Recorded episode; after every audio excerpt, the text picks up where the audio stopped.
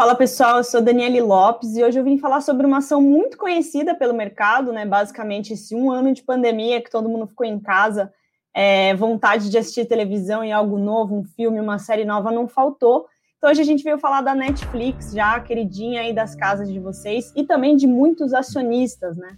Recentemente eles divulgaram resultados e eu trouxe aqui o César Crivelli, responsável pelo Nord Global, para falar um pouquinho mais sobre a empresa.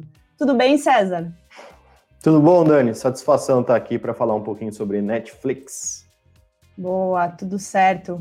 É, depois que Netflix divulgou os resultados, eu imagino que, que o pessoal foi super preocupado, né? César, o que aconteceu com as ações? É, inclusive, as ações elas estavam próximas das altas históricas, né? Então, é, conta um pouquinho para a gente por que, que as ações despencaram depois da, da divulgação dos resultados. Lógico, vamos lá.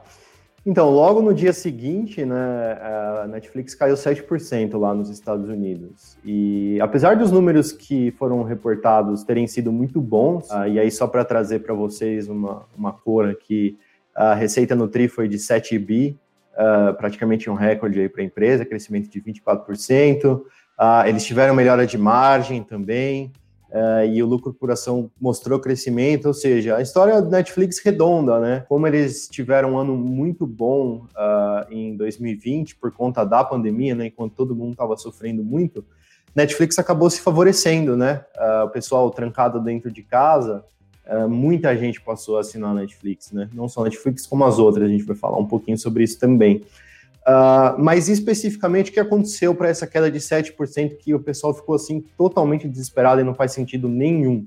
Né? É, o mercado esperava que no primeiro TRI a Netflix adicionasse na base mais ou menos uns 6 milhões de assinantes, né? E eles acabaram tendo uma adição de 4, que para o histórico de Netflix é um número uh, razoavelmente baixo. Se a gente olhar assim, os últimos uh, três anos, eles vêm adicionando uma média aí de 7, 9 uh, milhões de novos usuários por trimestre. Então, veio 4, o mercado esperava 6. Então, teve uma frustração muito grande, o pessoal desesperado, falando, ah, meu Deus, Netflix agora não está mais conseguindo é, novos assinantes e acabou, e como é que vai fazer, né? E acho que o que não ajudou nisso também foi o fato da empresa ter falado, e, e esse realmente foi um, um, balde de água fria, né? Que no segundo trimestre agora do ano, eles uh, devem adicionar a base um milhão de assinantes, né? Seria, assim, o pior resultado da Netflix é, em, em bastante tempo nesse quesito de novos assinantes. Então, assim, resumindo a história,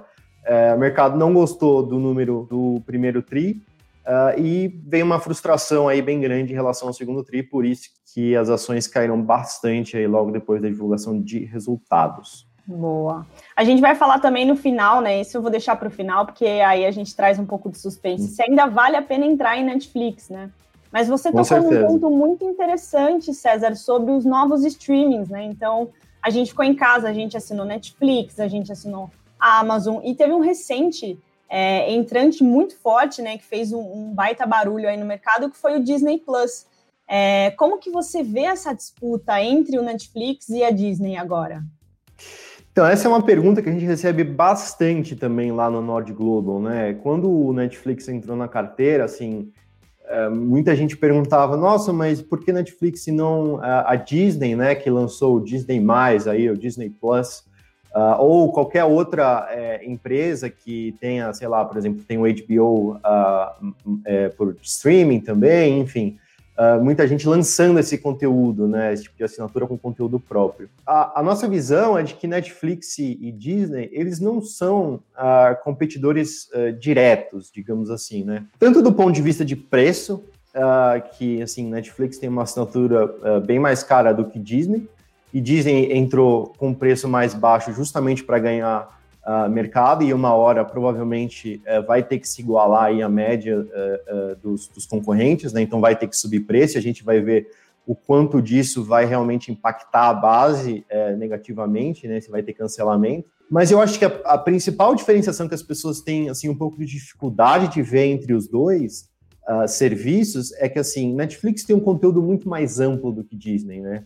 Apesar de Disney ter nomes fortes, uh, seja do ponto de vista ali dos personagens históricos, né, que remetem aos parques, enfim, a infância e coisas do gênero, é, e também outros nomes, por exemplo, super-heróis, enfim, toda essa série que é criada em cima, né, novos, uh, novos capítulos, enfim. Netflix tem um conteúdo muito mais abrangente, né, então eu vejo os dois como uh, complementares entre si. Né, e não assim concorrentes extremamente diretos, apesar de estarmos falando de empresas que estão ali no mesmo setor que, que acaba sendo entretenimento, né, e, e, e streaming. Então, é, acho que assim, é meio errado fazer essa comparação. É, é uma ameaça de curto prazo? Talvez seja, talvez esteja ganhando mercado, mas assim, Netflix tem uma história muito bem consolidada, né? Para quem não acompanhou, para quem é, é, muito jovem e, e, faz uso do, do, Netflix em casa é, para assistir série e filme, Netflix começou há muito tempo atrás, lá na década de 90, é, quando a gente ainda alugava fita, né? Então o pessoal nem sabe direito o que é fita VHS hoje em dia. Netflix, é, quando lançaram o DVD, né, que foi o sucessor da fita, Netflix tinha um serviço de assinatura. Então você entrava no site, que era uma coisa super nova, nem tinha internet direito, e lá nos Estados Unidos era um pouco mais desenvolvido que aqui, obviamente. Uh, fazia uma assinatura mensal, né? Então você podia escolher lá, ah, eu quero ver esse filme. Então Netflix mandava para sua casa pelo correio uh, aquele DVD você assistia, botava de volta no correio, assim que eles recebessem, você estava liberado para pedir outro filme. Né? E já tinha essa modalidade de não ter é, limite, então você podia assistir quantos DVDs você quisesse, obviamente tinha esse empecilho aí do correio no meio do caminho. E aí o Netflix foi até a, a Blockbuster, que enfim, até existia aqui no Brasil, que era né, a maior rede lá nos Estados Unidos de aluguel de, de fita VHS depois DVD, e falou: Ó, oh, vocês né, não querem comprar a gente, tem esse novo modelo de negócio tal, pelo correio, e a Blockbuster foi lá e riu. Falou: não, a gente não tem interesse nenhum nisso, esse modelo nunca vai dar certo tal. E, enfim, de lá para cá, é o que a gente sabe: Netflix virou um monstro, né? É, saiu ali do DVD, foi para streaming. Dentro do streaming, eles começaram fazendo licenciamento uh, de, de filmes né, de outras, uh, outras casas, né, outros lugares que já tinham produções, então col colocavam isso dentro da plataforma e depois passaram a fazer conteúdos próprios. Né? Enquanto isso, Blockbuster simplesmente faliu, é, ficou parado no tempo. E acho que existe uma loja ainda nos Estados Unidos, assim, por uma questão de saudosismo e, coisas do gênero. É, mas assim, o modelo de negócio foi totalmente revolucionado e eles não conseguiram competir né? Então, é, só relembrando aí para vocês um pouquinho uh, da história de Netflix para quem não, não conhece muito a empresa. Que legal. É, é bem típico do americano mesmo manter a, um mini museu, né, para guardar essa história aqui. Eu sou da época da Blockbuster também. Você hum. ter falado da fita e do Blockbuster, muita gente vai denunciar, é, é. vai saber pela, pela idade, né? Na verdade, a gente lembra fortemente disso. Mas olha que legal, né? E olha que interessante a trajetória da Netflix para os dias de hoje. É, creio que todo mundo, não somente usuário, mas como acionista, sabe super pouco disso, acaba não, não, entendendo como que eles foram evoluindo ao longo do tempo. E o investidor fica muito apegado, né? Essa coisa do número, do, contra, do senso do mercado, e aí as ações despencam e fica todo esse pânico que a gente já é, enfim, já, a gente já imagina que, que aconteça, né? Por isso que a gente tranquiliza bastante os assinantes com relação a isso. É, mas vamos falar do futuro da Netflix, César, um pouquinho do que, que você está vendo, é, antes da gente fechar mesmo se vale a pena ou não, o que, que a gente pode esperar é, de Netflix daqui para frente? É, então, você tocou num ponto muito bom, que assim, a, a, o pessoal se apega muito a número, né? É, e na verdade, a, o número ele é resultado de quem está na empresa né, das pessoas que estão ali na diretoria, do CEO, do CFO, de quem está executando. É, então, assim, se essas pessoas não têm boas ideias, não conseguem executar, colocar em prática, é, vender, produzir, enfim, os números né, não acontecem. E eu contei um pouquinho dessa história da Netflix justamente porque o futuro da empresa depende dessa reinvenção constante, né? E eu acho que assim, eles já provaram é, várias vezes que eles se conseguem reinventar. Né? Então, assim, saiu do DVD, foi para o streaming, do streaming de conteúdo de terceiros foi para conteúdo próprio, e agora o passo que a Netflix está dando, que é importantíssimo, e a gente vê muito valor nisso, que a concorrência talvez não tenha é, percebido ainda, principalmente esses novos entrantes que estão ainda distribuindo conteúdo próprio, a, a Netflix está fazendo o que a gente chama de regionalização. Né? Então, assim, é, ele já tem aí 208 milhões de assinantes mundo afora uh, e tem um potencial muito grande ali na Ásia e Pacífico, né? Então, o que a gente está vendo, assim, um massivo investimento em conteúdos locais. Por quê? É, porque tem que gerar uma identificação do público com que é, é, do que está disponível na plataforma, né, do que você está assistindo.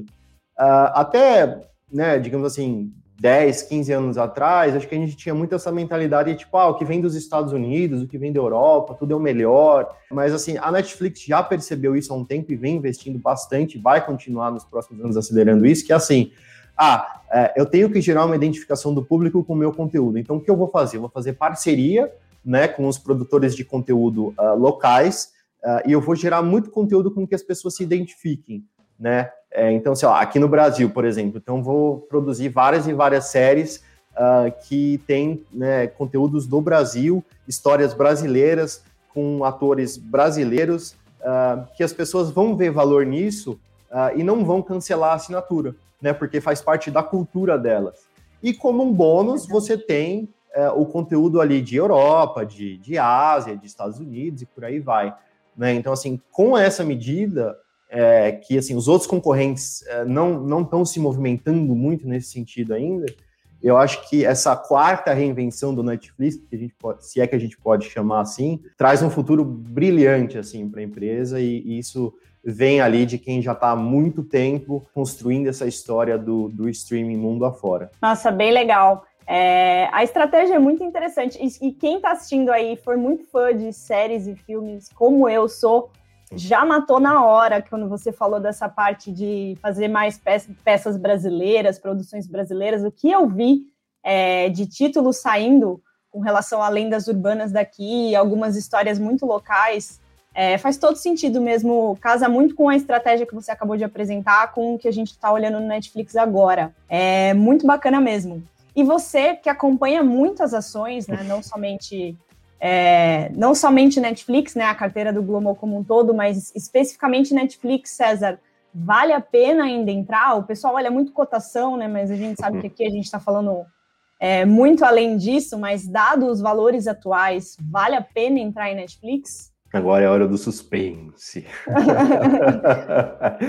então, Tem gente que acompanhou é... até agora, está doido para saber isso, então é... gente, essa resposta não pode faltar. Não pode. É, logo depois do resultado, a gente, né, obviamente, comentou lá no Telegram do, do Nord Global uh, ah, para os assinantes a nossa impressão, que a gente achava, e que o comportamento do mercado estava sendo extremamente racional, focado no curto prazo, né, o fato de é, ter um trimestre mais fraco, isso nada impacta é, a história de longo prazo que a Netflix vai construir ainda e vai, obviamente, trazer resultado para os acionistas. Né? Então, assim, a gente reforçou a recomendação de compra, né? a, nossa, é, a nossa visão é de que sim, Netflix é um bom investimento uh, de longo prazo. Obviamente, essas oscilações de mercado existem, isso não vai mudar. Uh, tem investidor que é focado no curto prazo, tem investidor que toma decisão errada, enfim, a gente não pode lutar contra isso. O que a gente pode fazer é seguir acompanhando a empresa, entender a estratégia, entender quem está ali, uh, quem está executando, como está executando e né, se tem alguma mudança estrutural ou não. Então a gente não acredita que teve nenhuma mudança estrutural, a Netflix continua sendo uma ótima empresa. E na verdade o que aconteceu uh, foi uma janela excelente para quem estava de fora, para quem não tem ações da Netflix, de comprar um pouco mais barato uma empresa muito boa. Bacana. Então, pessoal, vale a pena entrar, ações, entrar nas ações de Netflix, sim. É, vou pedir também para vocês deixarem no comentário aqui embaixo se você já é acionista da Netflix ou se depois desse vídeo agora você ficou super interessado e quer também conhecer um pouquinho mais é, da história da Netflix e de como que ela é avaliada pelo César no Nord Global. Obviamente, fica aqui o meu convite. E comenta aqui embaixo também quais as próximas ações que vocês querem que a gente fale aqui. Então já deixa também sua inscrição no canal, porque próximos vídeos virão com certeza, tá? É, brigadão, pessoal. Brigadão, César, aí pelo tempo, pela disponibilidade. Foi muito bacana nosso papo sobre Netflix. Eu que agradeço. Satisfação falar contigo e com todo mundo que está assistindo a gente.